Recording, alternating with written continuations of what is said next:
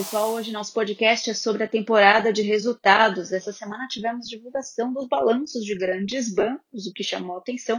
Por isso, Renata Cabral, nossa analista do setor, está aqui comigo. E vamos falar também da expectativa para o resultado no varejo. E para isso eu conto com o nosso analista Eric Wang.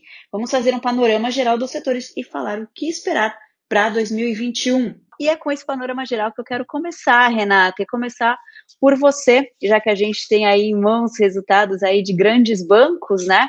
Uh, conta para a gente qual a sua visão geral do que já foi divulgado. Olá, boa tarde, Ju. Boa tarde a todos que estão tá assistindo hoje o TV Eleven. É, o, essa semana foi uma semana aquecida, né? Para o setor de bancos, a gente teve vários resultados e começamos com o Banco Itaú, né, no início da semana, com uma agenda bastante interessante, né, que veio junto com os resultados a informação da cisão da, da XP, que foi aprovada em Assembleia, na verdade, é 31 de janeiro, uhum. e também na data do Conference Call de Resultados, teve a posse do novo CEO, do Milton Maluí, que entrou no lugar do do Cândido Brancher, que estava é, na frente, à frente do banco desde 2017.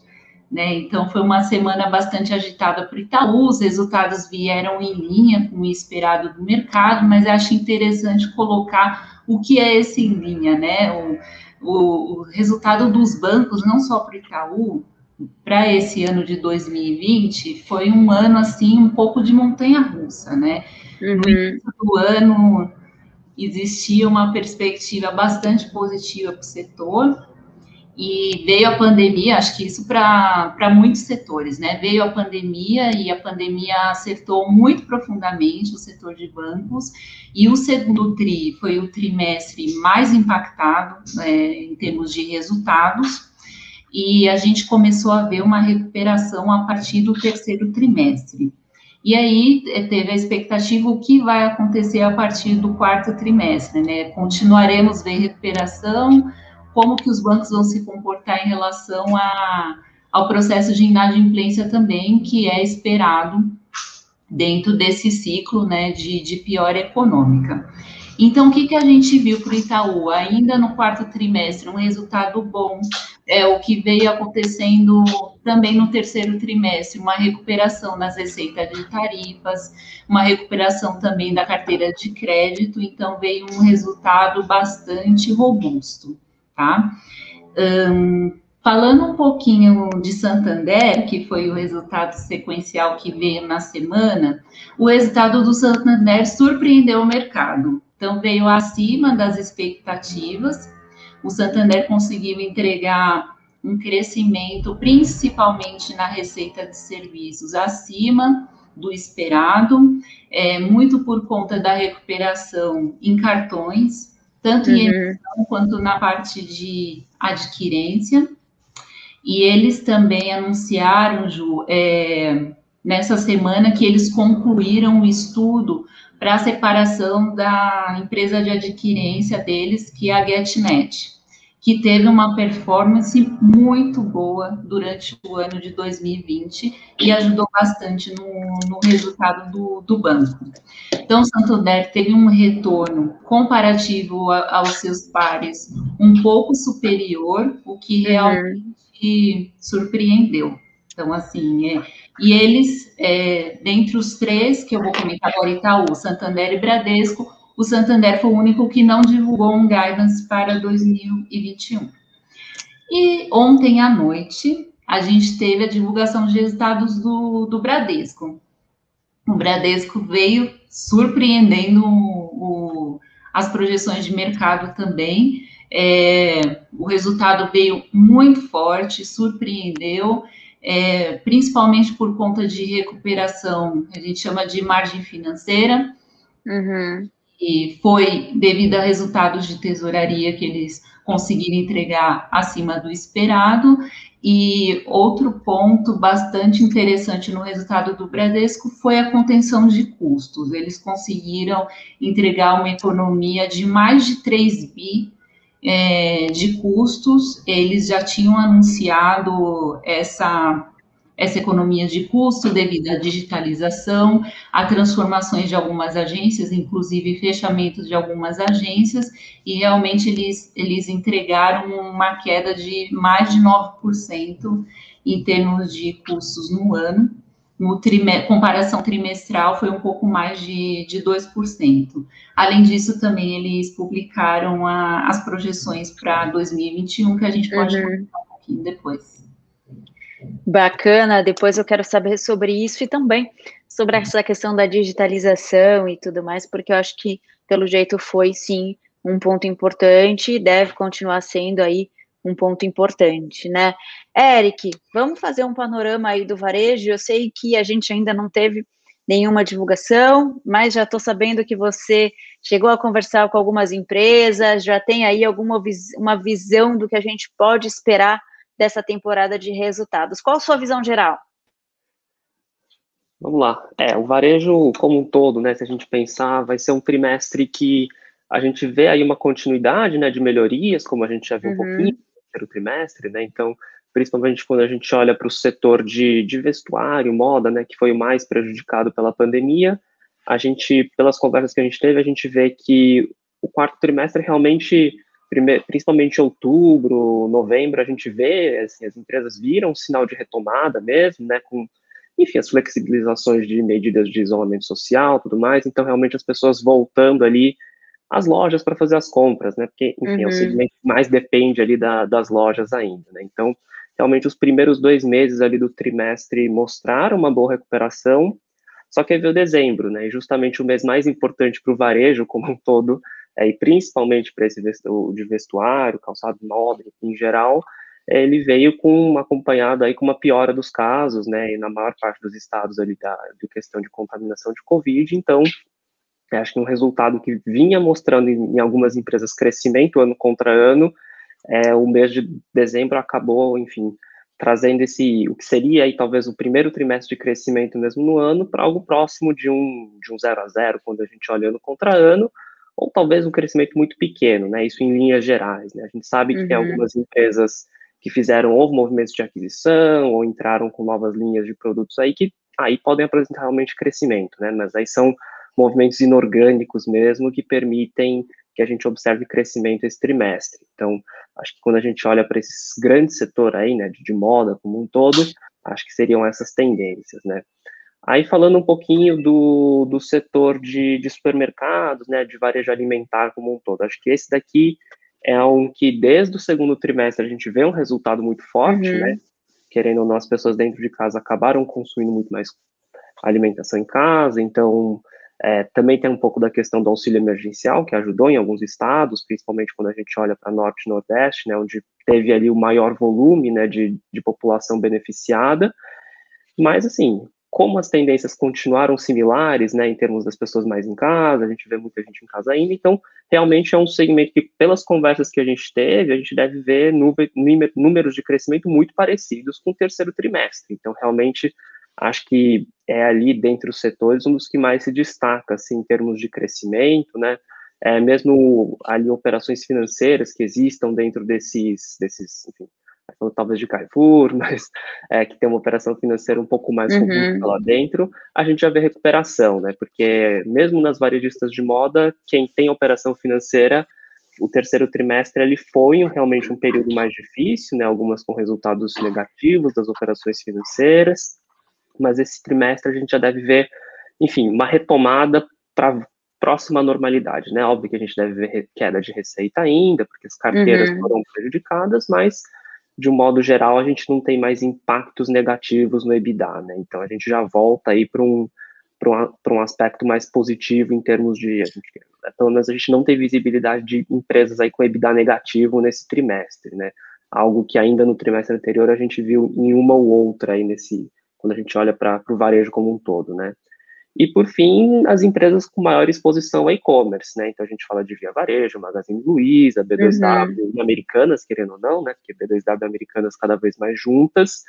Então, a gente vê nessas daí essa exposição a e-commerce, enfim, segue crescendo, a gente deve ver crescimentos aí próximo dos três dígitos, algumas não chegando a três dígitos, mas ainda assim crescendo lá seus 50%, né? Então, também uma tem a manutenção dessa tendência de crescimento bem forte, inclusive é, essa tendência de crescimento muito forte de e-commerce é uma coisa que a gente vê para o setor como um todo, né? Não só essas empresas com exposição bem alta ao e-commerce, como também nas varejistas de moda, também quando a gente olha para os supermercados, né, as iniciativas que todas as empresas têm tido, seja uhum. via parceiro, seja via solução própria, também são coisas que vêm crescendo bastante a essa questão do, do e-commerce, né? Então, acho que em linhas gerais a gente vê que as, as empresas que têm ali uma, uma boa exposição e-commerce, um e-commerce que já tinha sua força, devem continuar apresentando resultados melhores do que quem ainda acaba dependendo mais das lojas físicas no fim do dia, né?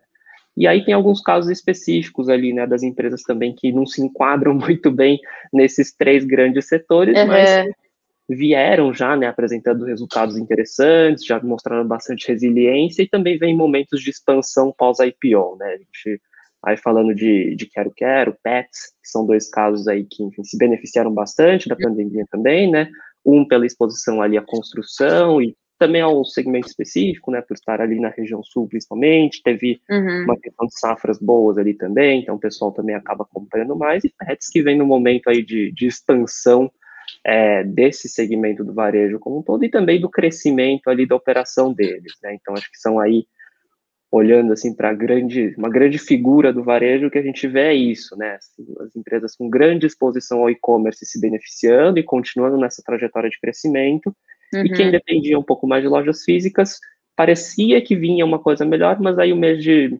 enfim, de dezembro mostrou, enfim, com esse aumento de casos, que teria talvez uma pressão ainda para a gente, enfim, esperar para ver como que vai ser. Mas parece que a gente já tem uma melhora muito significativa quando a gente olha em relação ao terceiro trimestre já. É, é interessante como a pandemia direcionou, de certa forma, o varejo, né? Como você falou, algumas empresas que se beneficiaram, então quero quero aí com o setor de construção, essa coisa de ficar em casa levou a tudo isso, né? A gente vê até o impacto aí uh, no setor de decoração e tudo mais. Pets, que é pets, eu acho que, que é um setor que só tem a crescer, né? E cada vez mais com todo mundo tendo mais pets e tudo mais. E inclusive com a pandemia, eu vejo que muitas pessoas pensaram, né, em ter um pet também. É, conheço muitas pessoas que durante esse período é, adotaram um bichinho de estimação, enfim. E também essa questão da digitalização, né, Eric? E, e a gente falou disso com a Rê, e agora aqui também no varejo. Claro que é, o impacto é diferente nesses dois setores, né? No varejo, como uma forma essencial de chegar até o consumidor. É, é muito interessante o como é, a pandemia ela acelerou mesmo, né? Muita gente fala é, foram cinco anos aí do e-commerce em alguns meses, né? Essa aceleração. Então essa super necessidade de fazer parte aqui é, do digital, do digital para chegar até o cliente é muito interessante como as operações também melhoraram, né? Você falou aí dos mercados que também adotaram os parceiros e estão fazendo as entregas e tal. E, e, antigamente era super complicado você pedir uma compra de supermercado através da internet, né? Hoje está muito mais fácil, chega tudo muito mais certo, então o cliente melhor atendido também. É interessante ver essa evolução e interessante também pensar que isso é algo para a gente considerar daqui para frente quando a gente analisa e olha essas empresas, né? Antes da gente entrar nisso, eu quero entrar nisso com você depois, Eric. Vamos para a Renata para a gente falar aí da digitalização é, dos bancos. Uh, a pandemia né, afetou claramente o setor, tem a questão e a preocupação ainda com inadimplência e tudo mais, mas você falou da digitalização, e para o banco tem essa questão da redução de custo. Então, não preciso mais de tantas agências, ou eu não preciso mais de uma equipe tão grande em uma agência para atender o cliente e tudo mais. É, isso, de certa forma, pode ser um balanço e o banco tem que pensar nesse equilíbrio daqui para frente? Com certeza, Ju. Acho que você colocou um ponto bastante importante, que é essa aceleração que aconteceu muito latente no setor de varejo, é, aconteceu também no setor de bancos, claro, de uma forma bastante diferente. Antes da pandemia, existia bastante a discussão sobre a competição das fintechs para os incumbentes, né, os bancos tradicionais, que é o que a gente está falando, o Itaú, o Santander e o Bradesco. As fintechs conseguiram quebrar é, vantagens competitivas importantes de, em alguns produtos para os bancos, e existia essa preocupação como que os bancos conseguirão né, atingir e, e melhorar essa parte tecnológica, mas existia um pensamento vigente que existia uma resistência dos clientes dos bancos em não utilizar as agências e migrar para os canais eletrônicos, né? Isso antes da pandemia. O que aconteceu? A pandemia forçou a todos a utilizar os canais eletrônicos, né? Então, assim, isso ajudou muito os bancos a acelerar esse processo de mudança. Ele não precisava uhum. mais convencer o cliente. O cliente estaria disponível online e o papel do banco, é claro, é ser ágil e rápido, porque a competição está aí e forte, oferecer um serviço de qualidade. E é realmente um processo para ser pensado não só para 2021, mas um processo de, de longo prazo, né? Achei até interessante que foi uma fala do, do novo CEO do Itaú, do Milton Malui, que o Itaú optou por, por fazer essa transformação digital dentro de casa. Ele falou que para isso precisa mudar não só a tecnologia do banco, como mudar a cultura, né? Uma coisa de dentro uhum. para fora, de como se pensa, de como se contrata as pessoas e de como vai ter o relacionamento com os clientes. O Bradesco, por outro lado, optou por fazer a sua transformação digital através de aquisições de outras uhum. empresas, techs, e colocar junto da sua plataforma. Então, assim, aqui não tem certo e errado, o certo é realmente correr atrás, né, de, dessa transformação uhum. digital, porque os bancos precisam ficar mais leves, precisam enxugar custos para enfrentar a nova realidade de uma regulação diferenciada que está trazendo novos competidores para o mercado, né, em diversos produtos que a gente está vendo por aí a, a, gente viu, né, no, no final do ano passado, com a questão do Pix, aí o Open Banking ganhou um pouco mais de visibilidade, esse ano a gente já começa, né, com essa questão do Open Banking, que de certa forma a ideia é que uh, valorize a, a, concorrência, valorize um pouco as fintechs, e aí todo mundo fica assustado ali em relação aos bancos. É, já vi muita discussão justamente sobre isso, Rê, né, sobre esse impacto, Uh, e muita gente querendo entender uh, o que esperar dos bancos daqui para frente, né? Em relação às ações, uh, tá descontado, não tá? A gente viu no final do ano uma valorização do setor, né? De uma forma é, geral. Como que você vê isso? Né? O que, que a gente pode esperar? Você falou um pouco agora, é, mas o que, que a gente pode esperar? os bancos ainda podem, de fato, crescer, eles ainda podem aproveitar isso, eles ainda podem ter o seu destaque anti-fintechs e tudo mais, mesmo com toda essa questão de open bank e tudo mais? Certo. A gente tem uma visão positiva é, para o setor e acho que a pandemia acelerou algumas tendências que foram positivas para, para os bancos, né? É, e essa visão positiva não deixa de ser, a gente considera o cenário desafiador que vai ser o ano de 2021. Então, a uhum. gente está levando em consideração isso e, mesmo assim, ver um cenário de grande oportunidade. Por quê? Primeiro, é, vai ter o um, cenário de maior inadimplência esse ano, todo mundo está esperando, por quê? Porque teve um processo de flexibilização de pagamentos que foi autorizado pelo Banco Central. Uhum todos os bancos fizeram isso, as parcelas estão começando a vencer, então isso naturalmente deve fazer com que a inadimplência aumente, porque ela está nas mínimas históricas, isso no meio de uma crise. Então, isso é um processo natural. Mas a gente fez até um estudo, a gente não acha que essa inadimplência volte para patamares de crises anteriores. Por exemplo, a, crise 2015-2016 dobrou a taxa de desemprego. Agora, a gente tem uma projeção de piora, mas essa piora não é comparável com o que aconteceu no passado. Tem uma outra questão bastante diferente que acontece esse ano que impacta diretamente os bancos, é o nível da taxa de juros. Então, assim, uhum. assim, nas outras crises, o juro não estava 2%. E isso chegou, sim, ao, ao bolso do, do, consumidor, a redução da taxa de juros. É claro que não chega a 100%, mas os spreads diminuíram bastante durante o ano de 2020, e isso é fundamental para as famílias conseguirem é, honrar suas dívidas. O comprometimento de renda é diferente. Então, assim, isso também reduz o impacto da crise.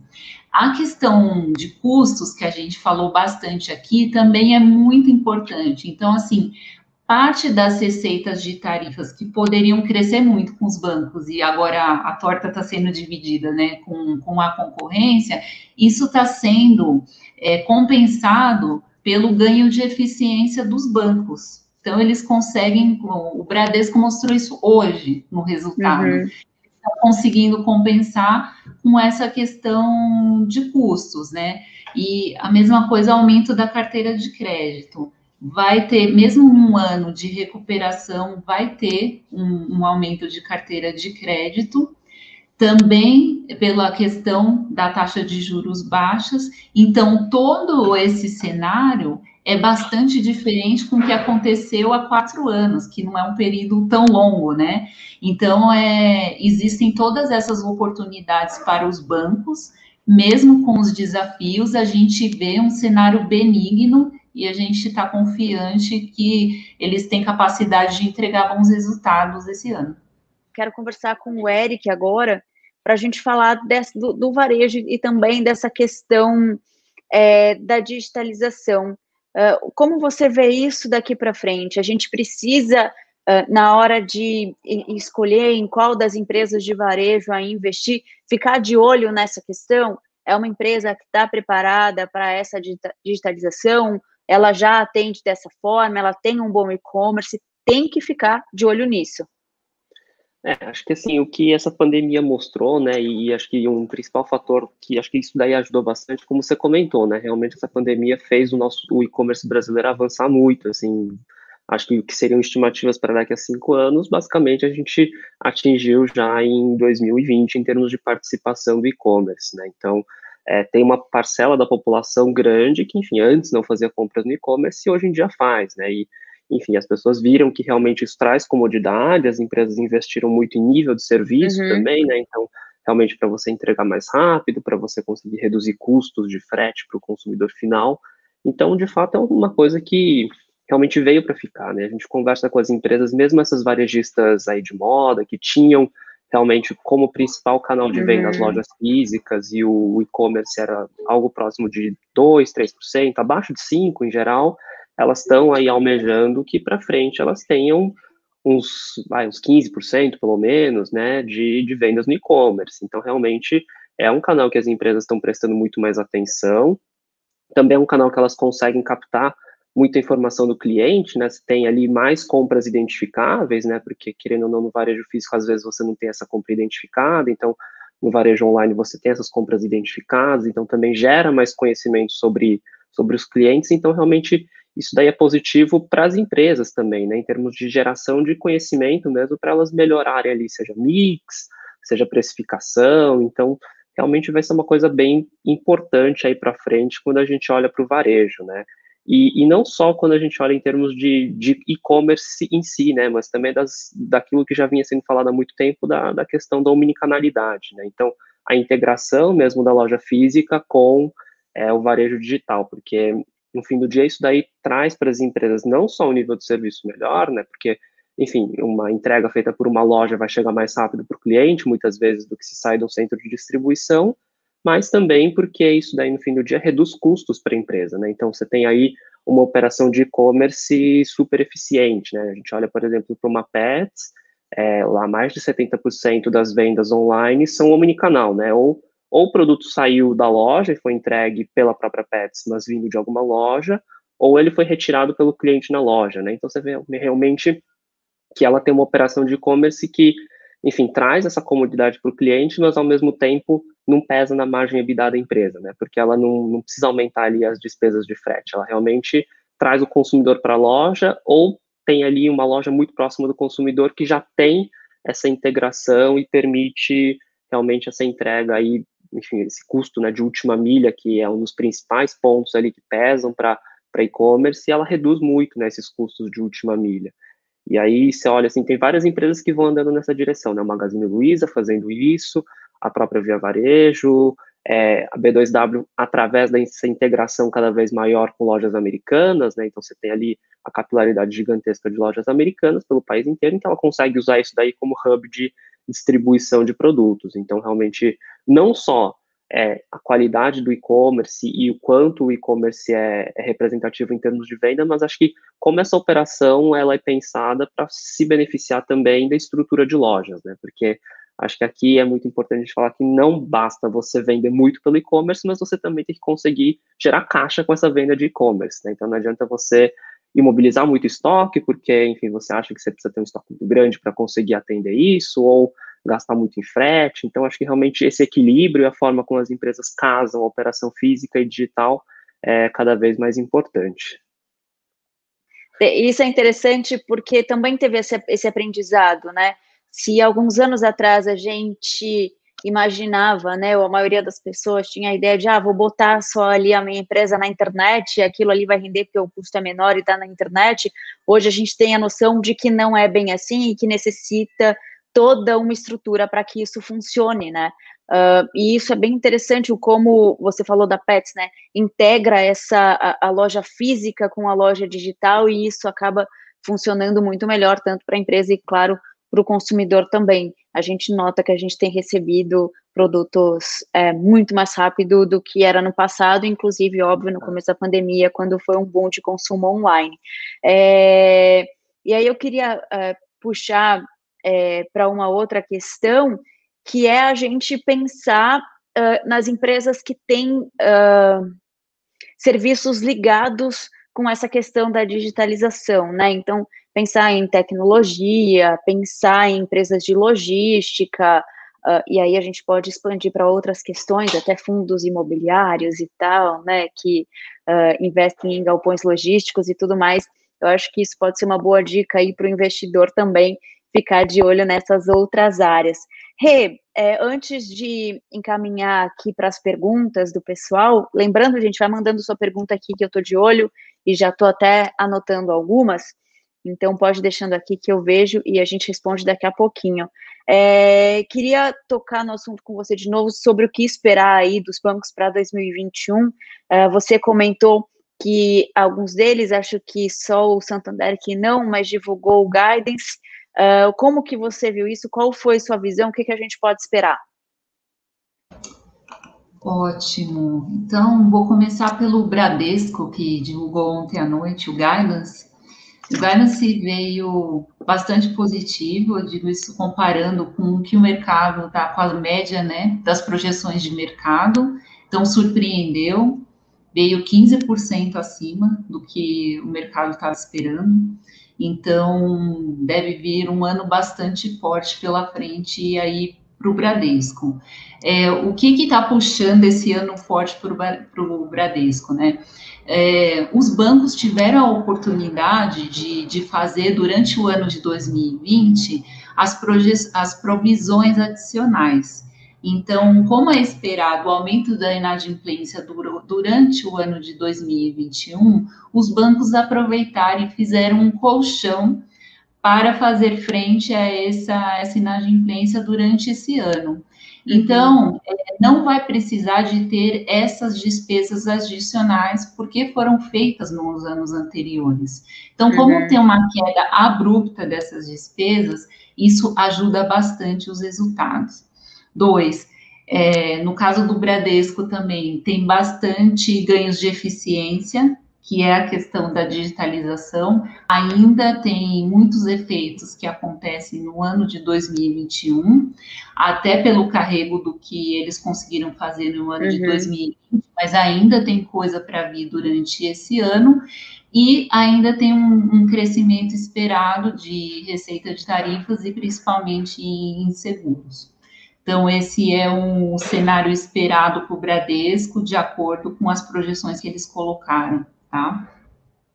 Em relação ao Itaú, eles colocaram uma projeção que já veio em linha com o que o mercado estava esperando. Então, assim, não surpreendeu o mercado, é, veio, veio um crescimento também bastante interessante em termos de recuperação de tarifas, é, o Itaú é um banco bastante forte em, em cartões de crédito, ele, eles têm um market share muito interessante e isso foi bastante impactado durante a crise, não em termos de perda de, de market share, mas em termos de utilização mesmo, é, e a gente e eles, né, colocaram uma recuperação interessante em receita de tarifas, mas não só isso, é esperado uma recuperação no mercado de capitais, e isso também traz bastante tarifa para o banco. Também crescimento da carteira de crédito. No ano de 2020 foi bastante concentrado para a pessoa jurídica, tiveram programas de incentivo do governo para pequenas e médias empresas, que a carteira cresceu muito. Para grandes empresas, as empresas tentaram se capitalizar para fazer frente à crise, também a carteira cresceu bastante, e a carteira de pessoa física menos. Então, para o ano de 2021, vai ser um pouco ao contrário. Pessoa física deve crescer mais para pessoa jurídica, e esse é, é o, o, cenário para o Itaú. Também espera-se um pouco de aumento da inadimplência, mas o Itaú está super bem provisionado, assim como o, o Bradesco também. Então, não espera-se um, um aumento grande em despesas de provisões, o que ajuda o resultado. A gente pode esperar aí alguma valorização das ações do banco ainda esse ano? Qual é a sua visão nesse sentido? Sim, a gente dá para esperar uma valorização porque tem, tem muita criação de valor e eles ainda não estão no valuation, digamos, histórico comparado com o retorno que eles podem vir a dar. Então, existe sim é, uma expectativa, dá para ter valorização aí durante o ano de 2021 é, sobre Magalu e Via Varejo, né? É, a gente viu uma boa valorização do Magalu no ano passado, né? É, com o Via Varejo não encaminhou bem dessa forma. Eric, você acredita que uh, a gente pode ver uma valorização maior daqui para frente? Sim, a gente acha que, enfim, principalmente olhando aí para esse processo de turnaround, né, que está sendo feito na Via Varejo, com a entrada do, novo management desde o início do ano passado, né, acho que várias coisas foram feitas durante esse período, né, tiveram desde coisas básicas, né, de melhoria das lojas, até, enfim, realmente um, um maior olhar ali para operação de e-commerce, é, aquisições aí também nesse sentido, né, olhando para realmente melhoria de, de nível de serviços aí na logística, então, a gente realmente acha que deve, em algum momento, tem que acontecer esse, esse fechamento de gap aí, né, com relação ao, ao Magazine Luiza, né, é, eles têm ali uma, enfim, um parque de lojas muito, muito robusto, eles têm uma questão logística muito boa, é realmente, acho que os resultados aí que a gente vai enxergar de, de melhorias mesmo, que foram feitas ano passado, e acho que esse ano a gente continua a ver esse, enfim, captura mesmo, né, desses investimentos, dessas iniciativas que foram feitas até nesse sentido, quando a gente pensa assim, em termos de, enfim, de, de resultados, né, pelo que a gente já conversou, é, a gente deve ver um crescimento ali de, de GMV, né, do, do volume faturado ali nas operações online, nas duas ali na casa dos, dos três dígitos também, né, então realmente não teria, assim, a gente vê ela, a Via Varejo realmente entregando muito bem, né, então não teria por que não performar bem, né, a gente acha que é, principalmente esse ano, né, com tanto isso quanto com relação ali ao banqui, né, da questão de, de carteira digital, tudo mais, acho que são frentes ali que esse ano eles devem entregar bastante coisa, então realmente deve ser alguma um, um trigger aí para o papel voltar realmente a, a performar melhor. A gente chegou a passar um pouco por esse assunto sobre o auxílio, né? Uhum. A gente ainda está aí, um, a gente vê algumas cidades, né, município, a prefeitura arcando com esse benefício, em parte, né, não, não todos os 600 reais, uh, mas a gente ainda está nessa discussão como vai ficar esse auxílio daqui para frente. Isso pode afetar essas grandes redes de varejo? Então, assim, pelo que a gente tem conversado e tem visto, assim, o que, que a gente pode esperar, né? De fato, é, em 2020 teve ali, né, um benefício por conta dos auxílios, né, que ajudaram a impulsionar um pouco as vendas, mas por outro lado, esse grande, enfim, esse grande boom aí de e-commerce também expôs essas varejistas a um público uhum. que antes não olhava tanto para elas, né, principalmente uma classe A, tudo mais, que às vezes acabava não sendo tanto o público-alvo deles, mas que, enfim, é, pela qualidade da operação de e-commerce delas, passou também a ser consumidora, né? Então, uhum. Então, você tem esse, por esse lado, essa mudança aí do seu, uma ampliação do seu público, né, que você atende, que vai ajudar nesse sentido, né, você depende uhum. um pouco menos só de um nicho específico, você já tem uma amplitude muito maior ali de, de público que faz compras com você, é, também tem a questão de, dos produtos financeiros dessas empresas, né, de crediário, tudo mais, que, enfim, você tem uma concessão de crédito, que, enfim, historicamente as empresas têm ali um, um know-how para fazer isso muito bem, então também é outra coisa que deve ajudar nesse sentido.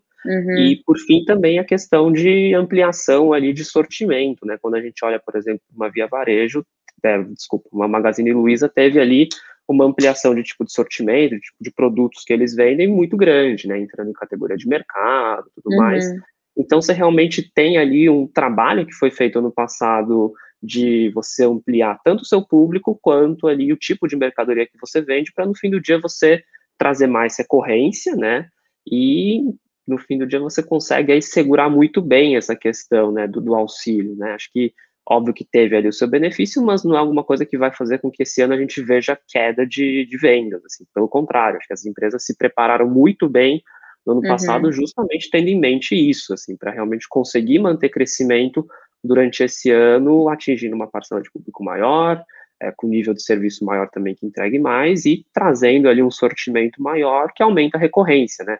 para você não depender só de vender produtos de alto valor agregado, que são caros, né? Então, trazer coisas ali que uhum. as pessoas acabam tendo que fazer mais reposição mesmo e que, enfim, te trazem aí mais gente para você manter aí o seu crescimento, né? Acho que isso foi uma questão interessante desse momento de pandemia e da crise, né? Parece que, ah, de fato, as empresas souberam melhor como se preparar e, inclusive, nesse sentido de olhar para frente, né? De realmente estar preparado com uma visão maior a longo prazo. Isso vale para os bancos também, né, Rê?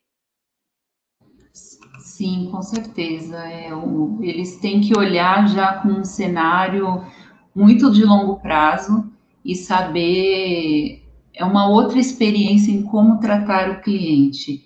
A gente vê uma transformação muito importante nesse sentido, né? Colocando o cliente no centro e, e fazendo um planejamento muito interessante para, no mínimo, cinco anos, para ter esse relacionamento de longo prazo por uma opção do cliente, né? Porque agora a, a troca de relacionamento é muito mais fácil. Então, o relacionamento para o banco vai ser uma escolha né, do cliente. O Rê, qual foi o impacto do spin-off da XP no balanço de Itaú? Então, foi aprovada agora, mas a cisão pode ocorrer, tem um prazo de 120 dias para acontecer. Acontecendo a fusão, a, a XP não vai estar mais dentro do balanço do Itaú. Então, uhum. as receitas com, com tarifas, porque a receita da XP entrava ali, não uhum. vai estar tá mais dentro ali do Itaú. Por outro lado, o Itaú já colocou no, no guidance o, o, crescimento de receita de tarifa em comparação com 2020, que tem XP é, sem a, a XP. Eles já estão considerando que a XP uhum. está fora.